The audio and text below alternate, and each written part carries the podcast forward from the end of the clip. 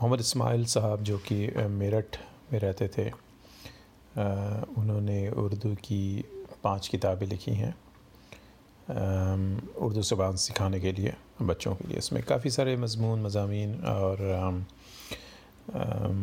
नज़में हैं, जो कि बच्चों को अपनी, उनकी दुनिया के बारे में और ज़बान के बारे में सिखाने में मदद मिलती है। एक नज़म मैं सुनाने जा रहा हूँ, दाल की फ़रियाद। जो कि उर्दू की तीसरी, उनकी तीसरी किताब की से ली गई है। दाल की फ़रियाद। एक लड़की बघारती है दाल दाल करती है अर्ज़ यूँ अहवाल। एक दिन था हरी भरी थी मैं, सारी आफात से बरी थी मैं। था हरा खेत मेरा गहवारा, वो वतन था मुझे बहुत प्यारा। पानी पी पी के थी मैं लहराती, धूप लेती, कभी हवा खाती।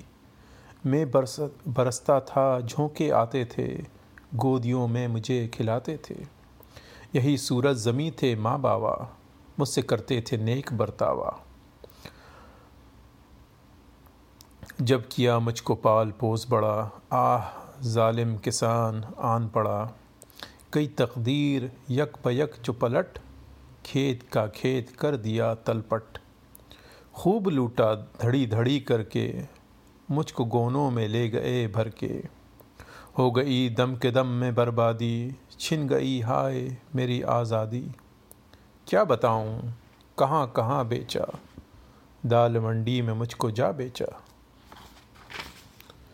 एक जालिम से वहाँ पड़ा पाला, जिसने चक्की में मुझको दाल दल डाला।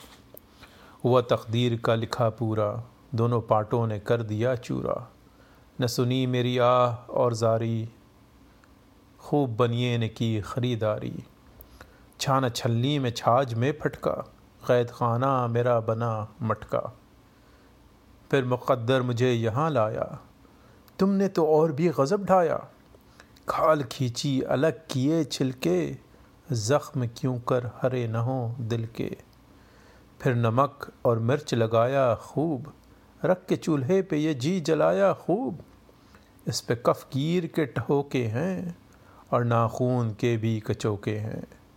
हाय, तुमने भी कुछ न रहम किया। गरम घी करके मुझको दाग दिया। हाथ धोकर पड़ी हो पीछे तुम। जान पर आ बनी हो, इसमें है कम।